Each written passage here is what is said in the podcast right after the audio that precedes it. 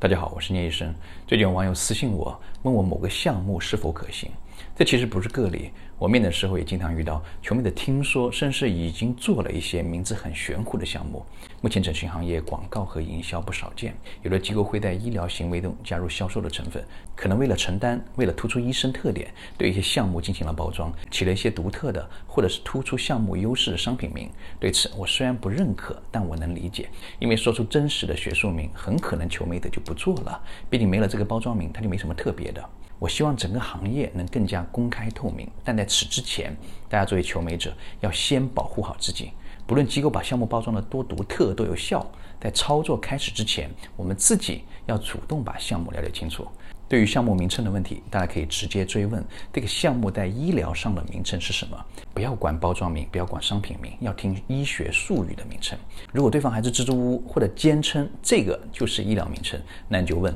这个项目写在病历上的名称是什么。我们要知道，所有的医疗操作都必须在国家卫健委的规定的范围内进行，所有正规医疗机构开展的项目都必须经过卫健委的批准，都有严格的对应的项目名称。所以当你听到一些很陌生的，尤其是不属于批准范围内的项目名，要么是虚假包装、挂羊头卖狗肉，要么就是并没有经过临床审核，安全和效果还未可知。无论是哪一种情况，你都不用考虑了。变美需谨慎。我是聂凯聪，你可以信赖的整形医生。